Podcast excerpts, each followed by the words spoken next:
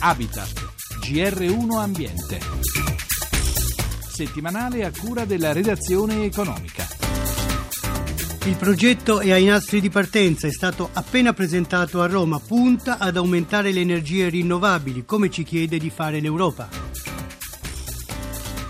Buonasera da Roberto Pippan. Utilizzando gli impianti di irrigazione per l'agricoltura già esistenti si potrebbe ricavare energia pulita.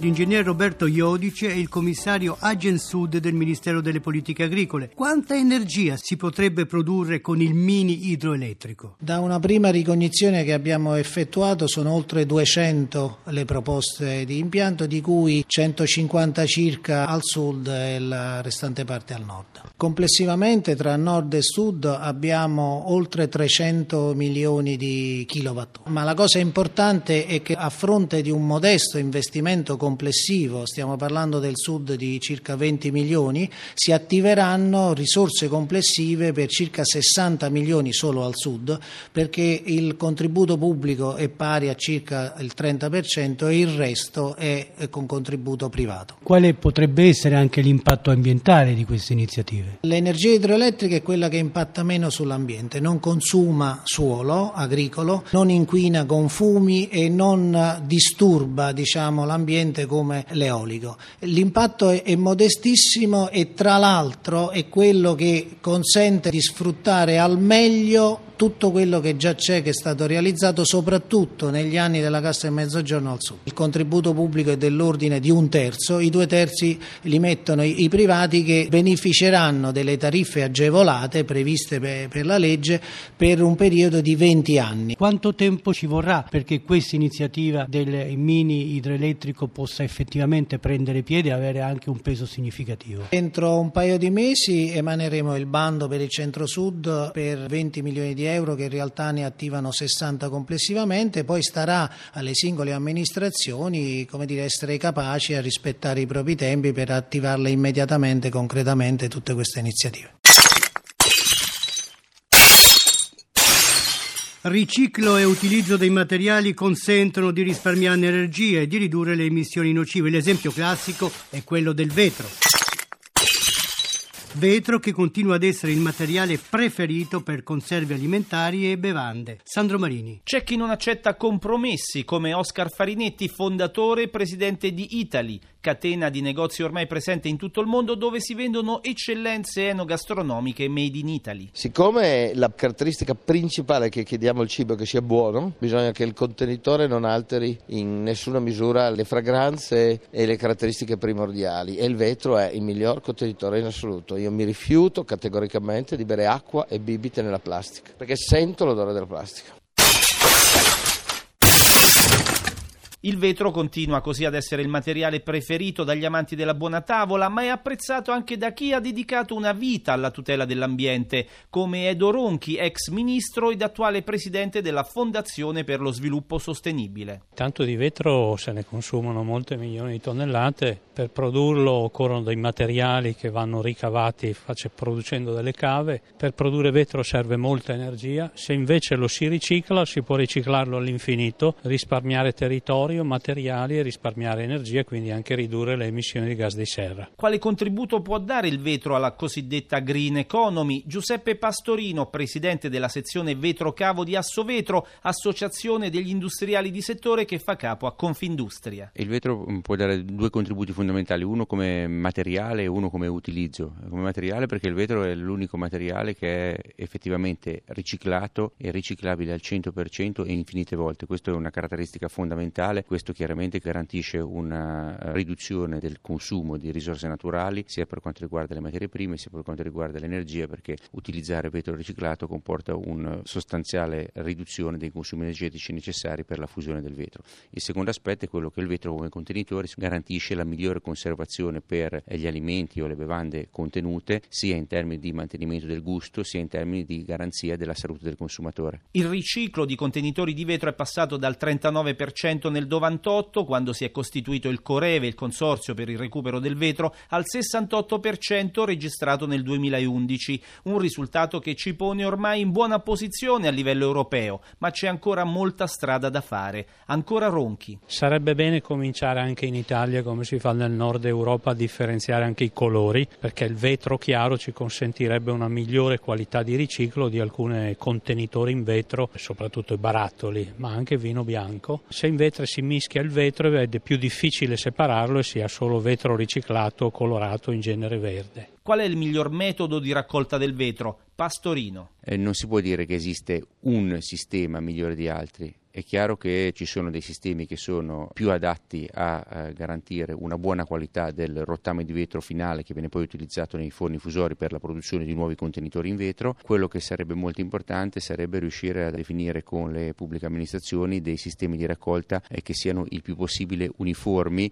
in modo da poter sviluppare meglio l'organizzazione e le tecniche e le tecnologie necessarie per poi garantire una buona qualità del prodotto finale. Generalmente possiamo sicuramente dire che i metodi di raccolta monomateriale che quindi separano fin dall'origine il vetro, sono quelli che garantiscono la miglior qualità, addirittura stiamo cercando di lavorare per arrivare a fare una separazione del vetro per colore, in modo da poter differenziare il vetro colorato da quello trasparente, perché questo garantisce ancora una migliore possibilità di utilizzo del rottame di vetro per la produzione di nuovi contenitori.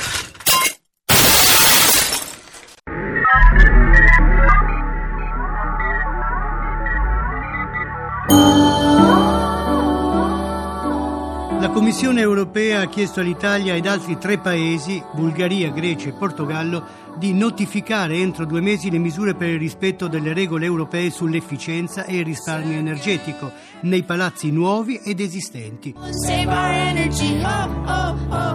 L'efficienza energetica è il modo più efficace per ridurre la domanda di energia e di emissioni di gas serra. L'Enea ha appena presentato a riguardo il secondo rapporto annuale. Iva Testa ha sentito il commissario Enea, l'ingegnere Giovanni Lelli. È uno dei pochi settori in cui stiamo bene e non solo perché aiutati dalla crisi economica, evidentemente perché invita a consumare meno energia, ma perché il nostro sistema, soprattutto il sistema industriale ma anche quello civile, è strutturato da tempo per essere molto sensibile agli aspetti di un uso efficiente dell'energia. Inoltre, i certificati bianchi, i titoli di efficienza energetica sono dei meccanismi incentivanti che hanno sensibilizzato molto il settore dove siamo un po' più indietro per la mobilità. Rispetto all'Europa, l'Italia che posizione ha? Non siamo messi male. Il sistema nostro si sta strutturando, non solo l'Enea nella sua funzione di Agenzia Nazionale per l'Efficienza Energetica. E sul futuro cosa pensate di fare? Ovviamente di essere molto attenti a rispondere alle richieste che ci vengono dall'amministrazione primaria.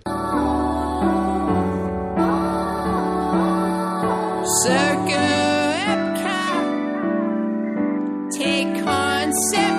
È stato dedicato a progetti contro la malnutrizione infantile che colpisce soprattutto i paesi in via di sviluppo il ricavato di un'iniziativa che si è svolta a Rimini nell'ambito del Salone Internazionale Gelateria, Pasticceria e Panificazione Artigianali. Il cioccolatiere Mirko Della Vecchia che abbiamo in linea, ha realizzato con il patrocinio dell'Unicef e aiutato dai ragazzi dell'Associazione Italiana Persone Down ben 150.000 praline di cioccolato ripiene di caffè. Queste 150.000 praline, oltre a essere state prodotte con cacao che arriva da presidi comunque dall'Ecuador, dall'Ecuador esatto, da presidi che comunque operano in ottica di economia sostenibile. Dal cacao di per sé non proviene sicuramente dallo sfruttamento della manodopera minorile o dallo sfruttamento della donna. Ecco, oltre alle due associazioni giustamente che ha detto l'IPD, Associazione Associazione Persone Down con la quale io personalmente collaboro da anni, impegnata nell'aiutare questi bambini davvero eh, sfortunati dal punto di vista dell'inserimento in società, ma molto fortunati per i valori che si portano dentro, perché qualunque persona abbia conosciuto un bambino Down sicuramente è rimasta insomma, ieri cuore, insomma tutto si può dire tranne che non siano persone ricche di sentimenti, ricche di affetto da donare agli altri.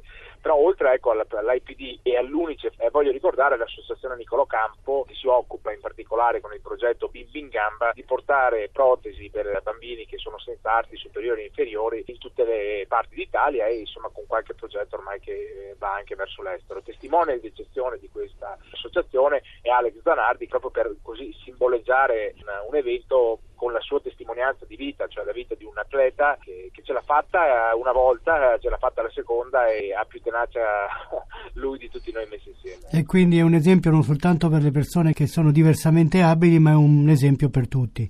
Concludiamo quindi con un tocco di dolcezza, 50 kg di cacao biologico, appunto provenienti dall'Ecuador e dentro queste palline il caffè, anche questo proveniente dal Sud America, proveniente da Haiti, da coltivazioni biologiche. Nato da questi due progetti, uno su Ecuador, Babaoyo in particolare, uno sul caffè di Haiti, anche perché questi due mondi, cioè il mondo del caffè e del cioccolato, fondamentalmente sono due mondi molto vicini, non solo per la lavorazione, perché questi due prodotti si devono tostare, si devono, hanno un, un, processo di lavorazione molto simile, ma soprattutto perché vengono dagli stessi paesi, perché l'Ecuador, Haiti, eh, la Colombia, il Venezuela sono paesi che producono sia cacao che caffè, quindi le popolazioni di riferimento, insomma i, po- i campesinos di riferimento sono alla fine sempre quelli.